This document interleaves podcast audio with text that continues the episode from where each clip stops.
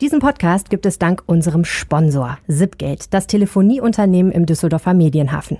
Mittlerweile sitzen 140 Mitarbeiter im Medienhafen und bauen digitale Produkte, mit denen man telefonieren kann. Platt gesagt, sie hacken die Telefonie und können dadurch Lösungen für Businesskunden und Privatkunden anbieten, die einfach anders sind. Ganz nebenbei krempeln sie gerade den Mobilfunkmarkt um.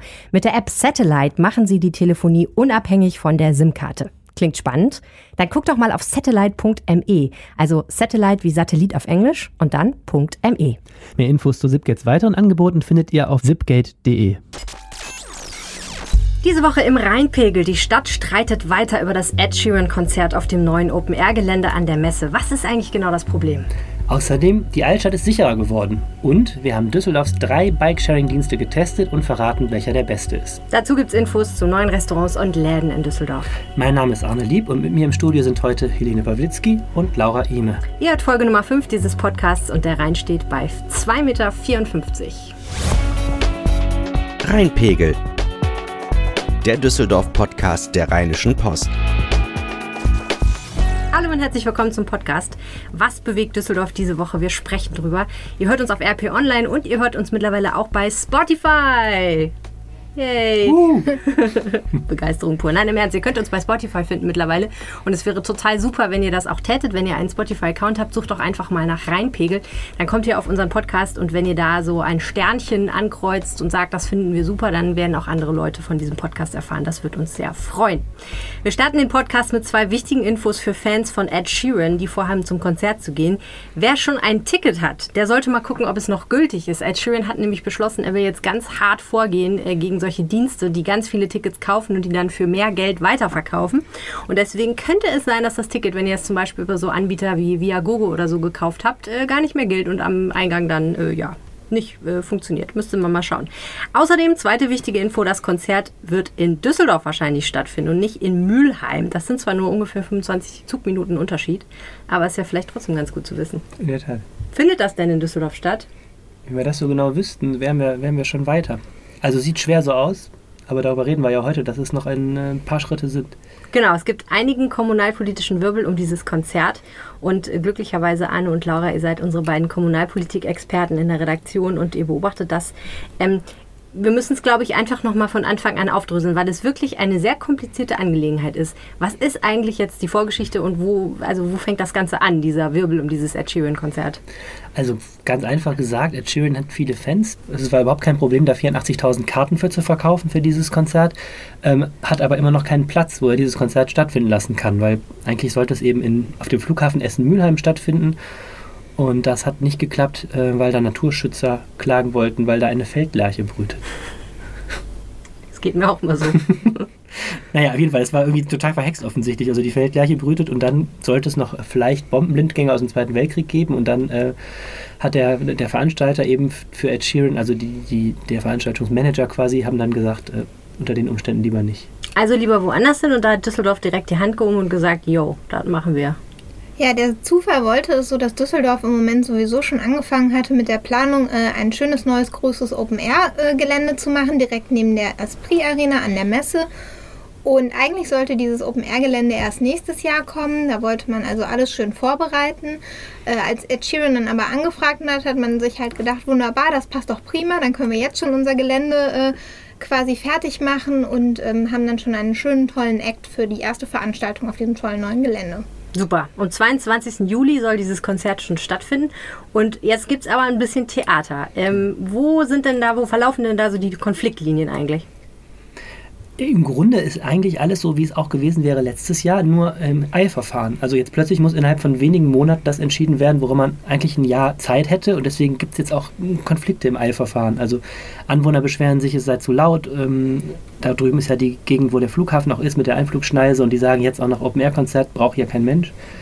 Äh, und das zweite Problem ist, es soll Baumfällung geben. 104 Bäume sind es nach aktuellem Stand. Und da sagen Naturschützer, also wieder die Naturschützer, sagen, äh, warum sollen wir Bäume fällen für ein Konzert? Wir haben doch das Esprit Arena, da ist Herr Sheeran doch auch willkommen. Da würden aber, glaube ich, 84.000 Fans nicht reinpassen. Ne? Nee, aber er könnte an zwei Abenden spielen.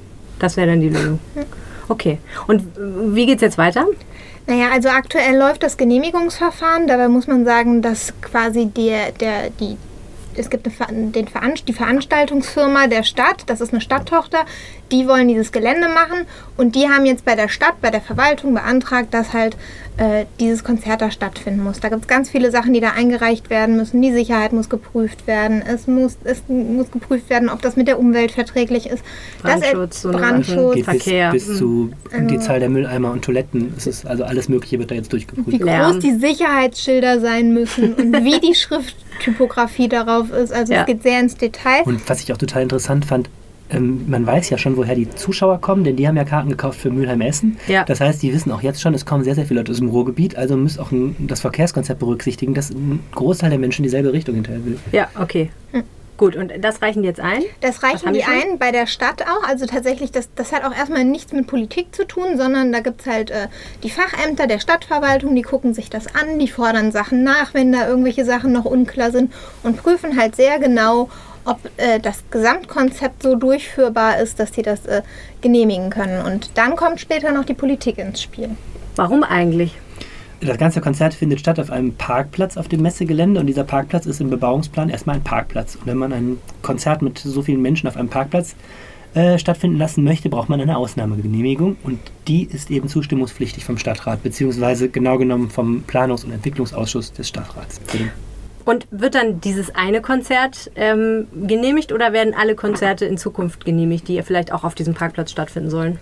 Also was von der Behörde genehmigt wird, das ist jetzt erstmal das Konzept für dieses, äh, für dieses Konzert und auch die, die Politik muss erstmal das Go geben für dieses eine Konzert. Das ist eine, wie der Arne gerade schon gesagt hat, Sondergenehmigung.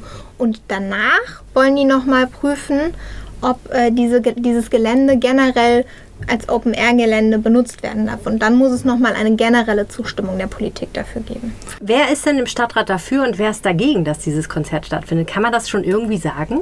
Also es ist ja klar, ähm, also am Ruder sitzt ja die Ampelkooperation aus SPD, FDP und äh, Grünen. Ähm, da die äh, SPD ja äh, geführt wird vom Oberbürgermeister, also der ist ja der Verwaltungsvorstand, sind die wohl dafür, die FDP äh, auch. Ähm, bei den Grünen, das ist halt immer so ein bisschen das Problem mit diesen Baumfällungen. Das sind natürlich, ist natürlich auch ein sehr grünes Thema und ähm, da ist jetzt nicht so unbedingt klar, äh, ob die sich dann am Ende doch noch dagegen entscheiden, weil die äh, sagen, ähm, wenn jetzt tatsächlich nur für dieses eine Konzert zum Beispiel diese 104 Bäume gefällt werden, dann äh, sind die da vielleicht gegen. Hm. Es gab ja auch eine Demo von dieser Baumschutzgruppe, die gesagt hat, die Bäume, die da gefällt werden, ich glaube 60 Bäume, nee, 104 Bäume sollen gefällt werden, wenn die Genehmigung durchgeht und 60 Bäume sind schon irgendwie umgesiedelt worden und sollen dann vielleicht auch verschwinden. Ähm, da waren ja auch grünen Politiker dabei, ne? Ist das jetzt schon so ein klares Zeichen, dass die Grünen dann sagen, nee, das mit den Bäumen, da sind wir nicht cool mit? Ich glaube, das Problem ist halt, also ähm, es gibt es gibt verschiedene Auffassungen dafür, für welchen Zweck die Bäume gepflanzt äh, ge gefällt werden. Die Gegner sagen, für ein Konzert müssen 104 Bäume weichen. Die Stadt sagt, nein, das ist nicht für ein Konzert, weil wir machen ja für immer dieses Open-Air-Gelände dahin. Die Wahrheit ist aber natürlich, wir wissen ja gar nicht, ob, wenn diese tiefgehenderen Prüfungen kommen, tatsächlich für immer ein Open-Air-Gelände da ist. Wenn das dann nicht so wäre, wäre am Ende tatsächlich für ein Konzert 104 Bäume gefällt worden. Und das ist, glaube ich, was, wo die Grünen zumindest schlucken. Hm. Und die, die Opposition? Das Problem ist, wenn die Grünen nicht mitstimmen, dann steht diese Ampelmehrheit nicht und dann wird es eng in dem Ausschuss. Und dann würde es eben an der CDU hängen, die ist die größte Fraktion im Stadtrat. Und äh, ja, die steht eigentlich auch vor einer Zerreißprobe, glaube ich, weil einerseits ist die CDU auch ne, in Düsseldorf auf so einer Position, dass sie sagt, diese Stadt lebt ja auch von ihren vielen Großveranstaltungen, ihren attraktiven attraktiven Angebot von Messe über Arena. Und als die CDU hier noch ähm, in der Mehrheit war, haben die sowas ja auch sehr vorangetrieben, mit dem Bau der Arena zum Beispiel. Ähm, Oder dem ESC. Oder dem ESC. Und äh, das andere ist eben, dass die, äh, dass die Gegend da oben im Norden schon eine CDU-dominierte Gegend ist und deswegen äh, die Fraktion da auch Sorge haben wird, ihren eigenen Wählern in den Rücken zu fallen. Weil Mhm. diese Argumente der Anwohner, die sagen, mein Gott, hier ist schon sowieso zu viel Verkehr und zu viel Lärm, sind ja auch nicht von der Hand zu weisen. Insofern glaube ich, dass die CDU da vor einer unangenehmen Diskussion steht. Also das wird hochspannend, wenn es auf die ankommt. Und natürlich, das ist auch politisches Kapital. Also wenn jetzt der SPD-Oberbürgermeister ähm, darauf angewiesen ist, dass die Opposition ihm dieses Prestigeprojekt rettet, ich glaube, das, ähm, das wird eine hochspannende Gesch Geschichte werden. Es gibt ja unabhängig von der Frage, ob man es jetzt toll oder blöd findet, dass da so ein riesiges Konzertgelände hinkommt, immer wieder dieser, dieses Argument, dass das jetzt so im Eilverfahren durchgeboxt geboxt, ist ja immer das Argument wird, ähm, weil eben dieses Konzert schon am 22. Juli stattfinden soll. Das ist halt auch ein bisschen undemokratisch, weil das bedeutet, es wird halt nicht offen diskutiert, sondern es wird halt gesagt, okay, irgendwie wollen wir da gerne dieses Konzert haben, kriegen wir das irgendwie hin. Wie seht ihr das? Ist das wirklich so schlecht für, sage ich jetzt mal ganz groß, die Demokratie in Düsseldorf? Ich glaube, man muss schon sagen, ähm, grundsätzlich war das in dem Fall jetzt gar nicht so schlecht vorbereitet. Also, dass dieses äh, Open-Air-Gelände kommt, haben zumindest die Fraktionen im Stadtrat schon gewusst. Also, man hat vorher mal vorsichtig angefragt, wollt ihr das überhaupt? Das ist jetzt nicht aus heiterem Himmel passiert. Ich finde diesen Zeitdruck schon unglücklich, weil mh, natürlich ist es jetzt echt ein Dilemma. Also, wenn dieses Konzert noch scheitert, ist es richtig, richtig peinlich für die Stadt. Das heißt, auch die Grünen zum Beispiel mh, müssen sich dann fragen lassen, was, was, was löst ihr aus mit eurer Haltung? Mhm. Ähm, und das ist natürlich für die Diskussion solcher Fragen ähm, nicht gut. Und dazu kommt eben viel wichtiger als die ganzen Bäume, finde ich ja die Sicherheit bei, ne, bei so, viel, so vielen Menschen. Und das ist eben auch die Frage jetzt mit dem Zeitdruck. Also es gibt ja Stimmen, die sagen, äh, ne, bei der Love Parade in Duisburg 2010, wo es dann die Katastrophe gab, da war es ja auch so, die Stadtspitze wollte unbedingt ein Großevent auf einer Fläche, ja. die noch keine Erfahrung hatte. Das ist schnell durchgewinkt worden und, das ist in einer schrecklichen Katastrophe geendet. Und ähm, Sicherlich steht jetzt die Stadt unter dem, äh, unter dem Druck, da zu beweisen, dass man auch bei aller Geschwindigkeit vernünftige Arbeit macht und auch eine vernünftige Transparenz daherstellt. Na gut, also wir werden sehen, äh, die gute Nachricht für die Stadt Düsseldorf ist, selbst wenn das Konzert nicht stattfindet, muss sie die Kosten nicht tragen, weil das nämlich der Veranstalter dieses Konzerts äh, bezahlen muss. Der hat den nämlich den Zuschlag nur bekommen ähm, unter der Voraussetzung, dass da eine Genehmigung erteilt wird. Das ist natürlich keine gute Nachricht, wäre das für Ed Sheeran-Fans und naja, für Düsseldorf wäre es auch nicht so toll, ein bisschen peinlich, hast du gesagt, wäre es für Düsseldorf, wenn das nicht stattfindet. Wir bleiben beim Thema Sicherheit, wechseln aber ein bisschen die Location, gehen äh, weiter nach Süden und zwar in die wunderschöne Düsseldorfer Altstadt. 2017 hat es 30 Prozent weniger Straftaten als 2015 gegeben. Also mit anderen Worten, die Altstadt ist deutlich sicherer geworden. Ein paar Zahlen: 70 Prozent weniger Raub und räuberische Erpressung, 45 Prozent weniger Diebstahlsdelikte, das ist ganz schön viel. 2017 gab es insgesamt 2300 Fälle, in Anführungsstrichen nur, kann man sagen. Also für einen Ort, wo relativ viele Leute auf relativ kleinem Raum feiern und sehr viel Alkohol meistens trinken, ist das wahrscheinlich wirklich ganz gut. Wie haben wir das hinbekommen? Ja, erstmal haben wir es hinbekommen, indem ganz Deutschland ja äh, weniger Delikte zählt. Also die Altstadt, das, es gibt so einen großen Schwimmen Teil, den ganzen. Welle des gibt sozusagen. Nicht nur Düsseldorf. nicht nur die also Altstadt. Also auch ganz, ja. auch der ganze Stadtbezirk 1, in dem die Altstadt liegt, hat weniger, ähm, erheblich weniger Straftaten gezählt. Also erstmal ist das auch ein Trend. Und das andere ist, die Ordnungsbehörden haben in der Altstadt schon durchaus durchgegriffen. Das ist auch spürbar, wenn man da unterwegs ist. Es ist deutlich mehr Polizeipräsenz als früher. Man kennt das auch vielleicht schon äh, am Burgplatz gibt es jetzt so, so, so Lichtmasten mit Scheinwerfern. Da geht zu fortgerückter Stunde richtig, richtig gemeines, furchtbar unromantisches Flutlicht an. äh, und das ist eben auch eine Reaktion darauf, dass diese Freitreppe sehr schlecht einsichtig ist und auch sehr viel so von rumsitzenden Menschen mit Bierflaschen genutzt wird, was einerseits total charmant ist. Wir haben es auch mal RP groß vorgestellt als einen der großen, schönen Treffpunkte der Stadt. Nach ja. wie vor ne, ist es ja auch. Andererseits aber eben ein Ort, wo auch viel abends passiert. Und jetzt hat die Polizei die Möglichkeit, sogar per Ferndiagnose äh, aus der Polizeiwache auf den Knopf zu drücken und dann sieht es da aus eben wie auf dem Fußballplatz. Ja, und natürlich mehr Videoüberwachung. Ja. Die haben wir auch äh, am Burgplatz und ähm, am Bolka-Stern. Also ja, das ist wirklich faszinierend eigentlich, ne, dass da immer jemand sitzt, dann am Samstagabend irgendwie und vor der Kamera in der Altstadtwache und ranzoomt, wenn gerade jemandem das Portemonnaie aus der Tasche gezogen wird und dann wird da schnell jemand hingeschickt. Das ist schon nicht schlecht. Ähm, trotzdem ist es natürlich so, dass viele Düsseldorfer die Altstadt trotzdem nicht für so sicher halten. Wie kommt das eigentlich, dass es da diesen Unterschied gibt zwischen ja, dem, den, den Fakten letztendlich und diesem subjektiven Sicherheitsgefühl. Also es, einerseits ist auch das wieder ein Trend, der nicht nur die Altstadt betrifft. Ne? Nach, spätestens nach diesen Silvestervorfällen da 2015 ja. ist es. Aber es wird über die Altstadt, finde ich, verhältnismäßig viel gemeckert.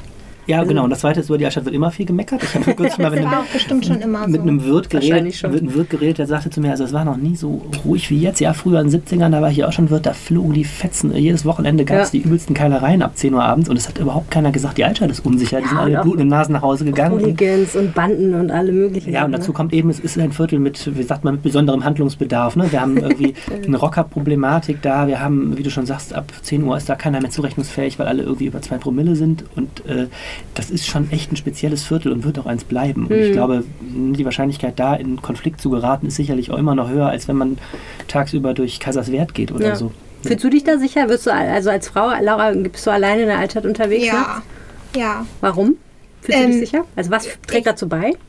Also ich finde, man, ich, ich fühle mich zum Beispiel sicher, weil es da ja voll ist. Ich finde es zum Beispiel gruseliger, wenn ich alleine durch eine dunkle Gasse gehe und kein, also irgendwo könnte sich irgendwer hinter einer Mülltonne verstecken. Da ist ja immer viel los. Außerdem äh, finde ich schon, dass man die Polizei durchaus bemerkt. Gerade Ja. so am Bolker Stern, da stehen die schon so äh, in Mannschaftsgröße, nein, nicht ganz, aber mit mehreren Leuten.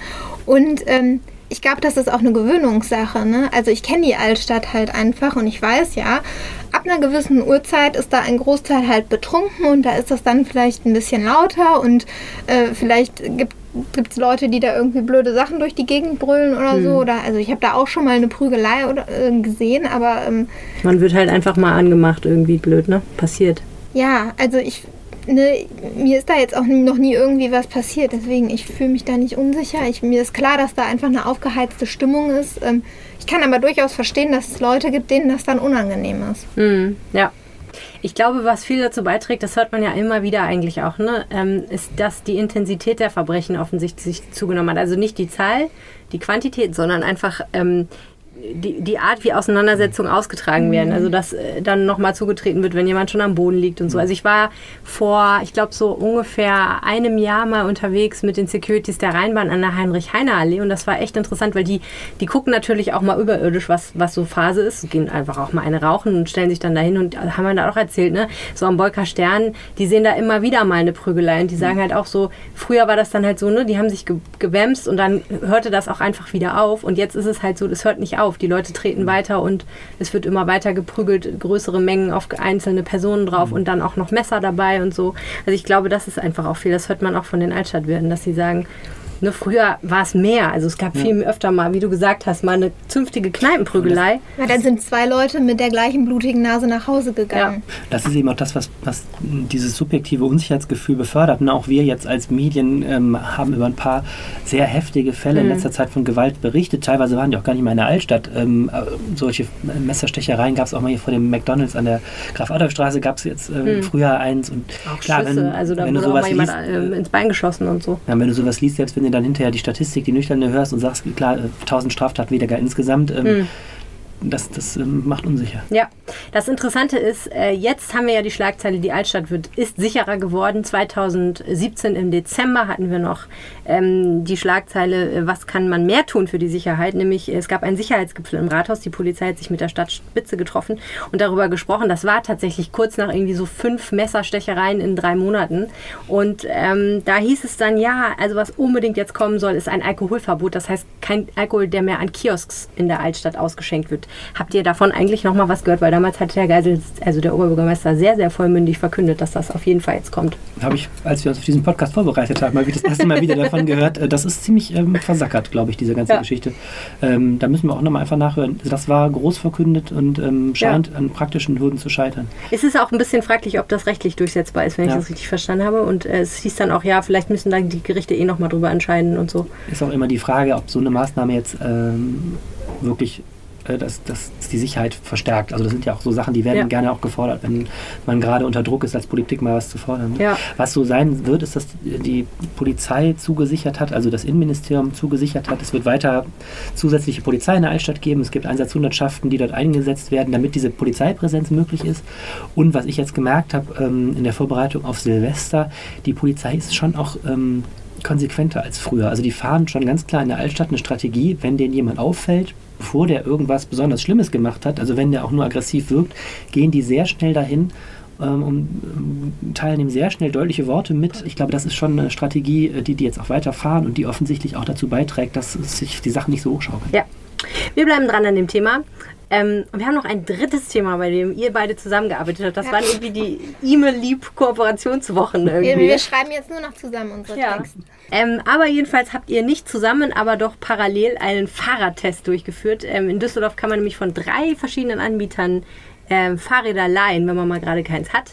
Das war, glaube ich, besonders für Laura Ima ein schönes Erlebnis, die ja neulich schon einen Sporttest machen musste und jetzt Immer tief im Geschehen. ne?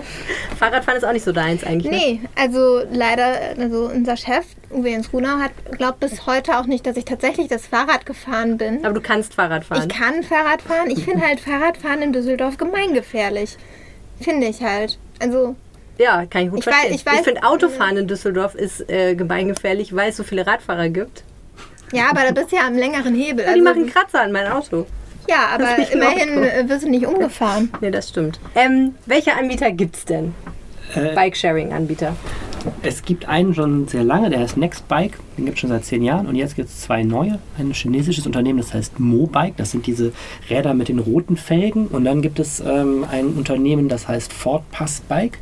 Da steckt die Deutsche Bahn mit drin, das sind diese blauen Fahrräder mit so einem wie so ein Taschenrechner, so einem Nummernfeld vorne drin und hinten so einen komischen, wir rätseln noch, ob es ein Kindersitz oder ein Gepäckträger Es ist ein Gepäckträger. Ah, okay. Und der sieht so komisch aus, habe ich äh, jetzt äh, irgendwo gelesen, damit äh, man, die wollten keine Körbchen oder sowas da hinten reinmachen, damit da nicht die Leute Müll reinwerfen. Ah, okay. Und deswegen äh, sieht dieser Gepäckträger so ein bisschen aus wie ein Kindersitz. Wir hatten auch überlegt, ob das ein Kindersitz Aber sein dann echt könnte. ungemütlicher Kindersitz. Okay, wie funktioniert das mit dem Radausleihen? Wie geht das? So, ich stehe jetzt gerade an der Kreuzung Beethovenstraße, Grafenberger Allee und versuche jetzt mir ein Ford Pass Bike äh, auszuleihen. Das ist ein Leihfahrrad in äh, Zusammenarbeit von Ford mit der Deutschen Bahn.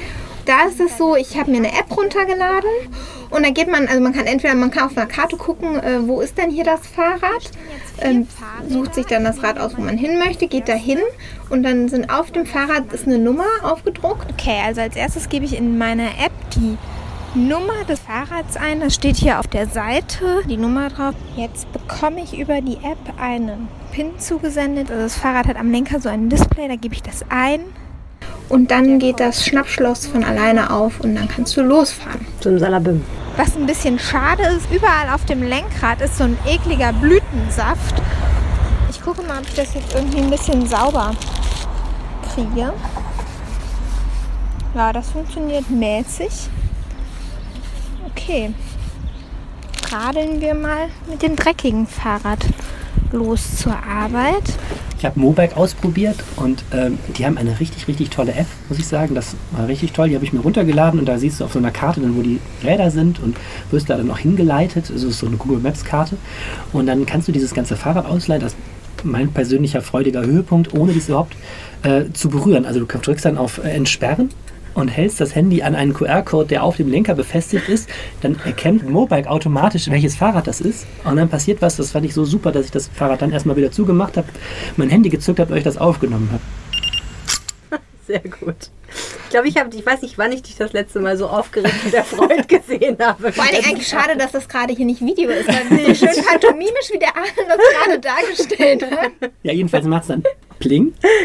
Und dann ist das Fahrrad offen. Und dann weiß es also schon, dass die Miete begonnen hat. Das fand ich, muss ich sagen, sensationell gut. Also auch im Vergleich zu den anderen Anbietern.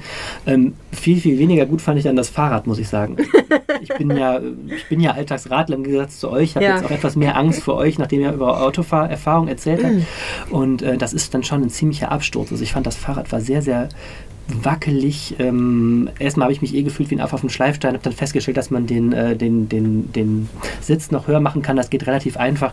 Aber ich fand, für mehr als Fahren zur nächsten Bushaltestelle ist das echt nicht geeignet. ähm, da kann man es dann wieder abstellen und genauso Ja. einfach und futuristisch wieder abschließen. Also das, Das war jetzt Mobike. Mobike, genau, die okay. Chinesen. Und der dritte Anbieter ist Next, Nextbike. Das ist der älteste Anbieter. Genau. Und taucht der was? Äh, Ja, Nextbike ist halt äh, ein echter Klassiker, was jetzt der Nachteil hat, dass diese App eben total alt ist. Ich habe es nochmal ausprobiert die Woche. Wir haben das vor ein paar Jahren schon mal groß vorgestellt und das ist ein bisschen umständlich. Die haben nicht so ein, nicht dieses Free-Floating-System, also das heißt, du kannst das Rad überall hinstellen, ähm, in der Innenstadt und auch überall abholen, sondern die haben feste Stationen. Ich fand es ein bisschen umständlich, weil ich es abstellen wollte an der Kühe, wo ich es vorher noch nie eins geholt habe und erstmal diese Station nicht gefunden habe, über die Handy-App dann versuchen musste, erstmal, wo kann ich es denn hinstellen und so. Das ist übrigens die wichtigste Frage für mich. Ich persönlich finde ja, ich würde mir niemals ein Rad ab, äh, ausleihen, eigentlich bei so einem Sharing-Anbieter, wo man das Rad an einer bestimmten Stelle wieder abstellen Mhm. muss. Bei welchen von diesen drei Anbietern ist das denn so, dass die Free-Floating in der ganzen Stadt rumstehen? Ja, die anderen beiden eben. Also Ja. Nextbike Okay. ist zu einer Zeit Nextbike auf den Markt das gekommen, Einzige, wo als, das noch als Stationen gibt und Ja, so. weil es da gab damals noch Ja. nicht diese, diese Smartphone-Möglichkeiten wie heute. Das Ja. ist eben das Angejährte bei Nextbike. Ich finde die Räder, die sehen zwar zum Teil ein bisschen oll aus, weil die schon Jahre da stehen, aber sind inzwischen wieder ganz gut im Schuss, würde Mhm. ich sagen. Und von der Qualität der Räder echt besser als äh, die Chinesen mit Ja. der schönen App. Also man nimmt die Map, äh, App von Mobike und die, die Räder von Nextbike. Ja, das wäre doch toll. Wer, welches ist denn aus eurer Sicht, äh, was ist denn euer Favorit? Also ich fand das, was ich, ich habe jetzt Arnes Räder nicht ausprobiert, also die beiden anderen Anbieter, aber ich fand meins schon ziemlich gut, weil, Fortpass. ja, weil ähm, ich habe zwar einen Moment gebraucht, bis ich die App verstanden habe, aber dann ging es ja echt. Ihr lacht, als ob das so selbstverständlich das ist wäre, dass ich das nein, nicht ist- verstanden Nein, habe. überhaupt nicht. Das ist äh, eher merkwürdig, dass du es nicht verstanden hast. Richtig. Richtig. Ähm, äh, was ich halt gut daran finde, ist, die sind halt echt sehr, sehr weit verbreitet. Ne? Also du Hm. musst wirklich nie ein Fahrrad suchen und ich habe jetzt zwar nicht sonderlich viel Ahnung von Rädern, aber ich glaube, Mobike, die hatten, glaube ich, drei Gänge oder sowas. Und ähm, mein Fahrrad hatte sieben Gänge, das ist ja schon mal eine Verbesserung. Hm. Und ähm, den Sitz konnte ich halt auch einstellen. Und ähm, also ich fand es sehr unkompliziert und ich fand es halt auch relativ günstig. Was kostet der Spaß? Ähm, du zahlst, wenn du musst so, so, ein Grund, so eine Grundgebühr zahlen. Im Basistarif sind das 3 Euro pro Jahr und für jede halbe Stunde 1 Euro. Und der Höchst, Tageshöchstsatz für einen Tagespass ist 15 Euro. Was ich jetzt, wenn man überlegt, man hat vielleicht mal Besuch oder so und will mit denen mal irgendwie eine kleine Fahrradtour oder so machen und du leist dir für einen Tag ein Rad aus, finde ich das echt total fair. Hm. Und die anderen beiden? Also Mobikes sind äh, ist ein Euro für, pro 20 Minuten und Nextbike ist ein Euro für eine halbe Stunde auch. Plus eine Grundgebühr. Auch oder ohne? Nee, bei Mobike gibt es eine 2 Euro Kaution, lustigerweise. ähm, So viel ist das Fahrrad nämlich wert. 2 Euro. bei Nextbike weiß ich nicht mehr, weil ich da schon so lange angemeldet bin. Okay, alles klar. Gut, also. Aber weißt du, was nochmal, noch mal kurz zu der Frage, was ich am besten finde, Ja. ne? Ganz ehrlich, ich bin immer noch nicht ganz davon überzeugt, dass Bikesharing wirklich so eine super sinnvolle Sache ist. Ich habe das sagst auch du jetzt, gefragt, nachdem wir zwei Stunden über diesen Test Nein, aber dafür ist ein Test auch da. Ich frage mich wirklich ernsthaft, wann ich das im Alltag wirklich tun würde. Also Ja. sag mal, wenn die Bahn ausfällt und ich muss jetzt irgendwie einen Anschluss kriegen, okay. Aber ich denke, für Menschen, die mehr als, keine Ahnung, ein, zweimal die Woche für ganz kurze Strecken ein Fahrrad benutzen, ne, würde ich immer irgendwie bei einer der einschlägigen Internetbörsen mir lieber mein gebrauchtes Rad irgendwie kaufen. Absolut, aber zum 100er, da Beispiel- kriegst du echt bessere Räder. Du hast ja auch ein Fahrrad, du fährst ja auch viel Fahrrad, Ja. aber ich zum Beispiel habe kein Fahrrad. Aber ab und zu wär's, und ich fahre auch nicht super, super gerne Fahrrad, muss ich ehrlich sagen. Ne? Ich bin eher so, ich laufe dann lieber eigentlich. Aber es gibt ja wirklich Strecken, also keine Ahnung, ne? wenn ich jetzt ähm, in Kaiserswerth mal schön mir in, im, am Rhein ähm, ne? Im, im Biergarten was trinken möchte, dann fahre ich ja nicht mit dem Auto hin. Ja. Mit der Bahn ist es auch nicht super komfortabel zu erreichen. Aber das wäre zum Beispiel so ein Fall, da wäre so ein Sharing Weg super. Da würde ich mir abends irgendwie für vier Stunden so ein Ding ausleihen. Das würde ich zum Beispiel machen. Also zum ich gut. Beispiel, ich würde mir nie ein Fahrrad anschaffen. Aus Prinzip nicht. Aus Prinzip nicht. Ich fahre aber auch nicht nur Auto, ich fahre Bahn. Das muss jetzt hier Ja. zu meiner Umweltfreundlich Ehrenrettung. Ich habe eine gute CO2-Bilanz. Klar. Ähm, ähm, Trägst auch nur Fairtrade-Klamotten und bist Vegetarierin, ne? nein. Psst. Okay, aber ja, ähm, aber also ich würde, ich, ich behalte das jetzt auch auf meinem Handy und ähm, ich finde allein die Möglichkeit zu haben, dass du das theoretisch mal für so eine kurze Strecke machen kannst. Ich würde damit vielleicht jetzt auch nicht unbedingt die Riesentour immer so machen oder jeden Tag damit zur Arbeit fahren, aber allein die Möglichkeit zu haben, finde ich eigentlich schon schön. Ja. Finde ich gut, dass es das ja, gibt. Ja, das stimmt. Löschen würde ich jetzt auch nicht. Es wird vielleicht der Moment auch in meinem Leben kommen, wo ich mal denke, ja, jetzt ist Mobek gefragt. Ja. Vielleicht, wenn ein Fahrrad geklaut wird. ja, oder wenn man mal die Bahn verpasst, irgendwie abends spät und denkt, okay, jetzt muss ich aber Ja. doch noch den Anschluss kriegen, das schaffe ich dann mit dem Fahrrad. Super Sache. Ja, oder wenn man ganz lange auf so einen Nachtexpress oder so warten muss. Ja. Oder der kommt gar nicht. Ja. In der Altstadt. Ist ja auch nicht so sicher. Wobei, naja. Vielleicht schon. So, jede Woche machen Geschäfte auf und wieder zu in Düsseldorf. Das weiß jeder, der hier wohnt. Und äh, durch diesen Dschungel muss man sich erstmal durchwühlen. Aber wir haben glücklicherweise eine Style- und Gastro-Expertin im Rheinpegel, die das kann, die wunderbare Nicole Kampfe. Und die hat mir mal wieder drei Neu- und Wiedereröffnungen mitgebracht. Wir sind heute sehr international unterwegs. Wir haben eine Schweizerin, die uns ähm, Dinge präsentiert aus Hawaii, aus Schweden und Skandinavien und aus China. Nicole Kampe, womit möchtest du anfangen? Ich würde mal sagen, wir fangen mit den asiatischen Speisen vom Grill an. Hört sich gut an. Hört sich gut an. Äh, Gang Wu hat äh, in Lohausen das China-Star übernommen und das Ganze ist China Han genannt. Und hat das ein bisschen verändert und ähm, hat so den Schwerpunkt vor allem auf ähm, das Grillen gelegt. Äh, klar gibt es die Klassiker vom Buffet, wie die gebratenen Nudeln und Schweinefleisch süß-sauer. Äh, aber er hat halt auch eben ganz spannende Sachen, ähm, wie Fleine, Schweinefleisch mit Sesam und ähm, macht auch äh, viel mit saisonalen Sachen, ähm, wie Spargel asiatisch. Hört sich super an. Spargel asiatisch bin ich voll dabei. Und er macht auch Tiramisu. Genau, er macht auch Tiramisu, weil er tatsächlich acht Jahre äh, in der oder an der Grenze oder in, in Italien gelebt hat. Äh, er spricht übrigens auch lustigerweise Italienisch, was ein bisschen ähm, verrückt ist, wenn da ein, ein äh, netter Asiate steht, der auch einmal seine Stimme ein bisschen vertieft und eben ein bisschen dieses Italienische rüberbringt. Und äh, es gibt auch Tiramisu. Äh, es gibt auch tolle Sachen ähm, wie Fisch, Meeresfrüchte, ähm, Tintenfisch, Garnelen, Lachs äh, und auch so die ein oder andere fragwürdige Köstlichkeit wie Froschschenkel, Kängurufleisch und Haifisch. Hast du schon mal Froschschenkel gegessen? Nein, würde ich glaube ich auch nicht. Du? Echt nicht? Doch, probieren würde ich. Ich probiere alles, habe ich beschlossen. Okay, also super Idee, mal zum Chinesen zu gehen. Wer auf diese Buffet-Geschichte steht, kann sich da voll ausleben und kommt auf seine Kosten. Und genau, dann äh, geht es einmal weiter rund um die Welt. Wir gehen in den Pazifik. Ähm, ein hawaiianisches Restaurant hat quasi geöffnet. Genau, äh, Aloha Poke in Unterwilk. Genau. Ähm, dass die liebe Kollegin Helene Pawlitzki, die hier neben mir sitzt, herself, äh, Das ist ein besucht harter. Job, aber jemand muss ihn machen. richtig besucht und vorgestellt hat. Und da ähm, reihen wir uns nahtlos an an ähm, das Fischthema. Ähm, dort gibt es nämlich Schalen, die mit Reis gefüllt sind und Fisch. Klar, das und Poke. genau, das Poke, das ist das Nationalgericht ähm, auf Hawaii. Heißt übrigens eigentlich Poke.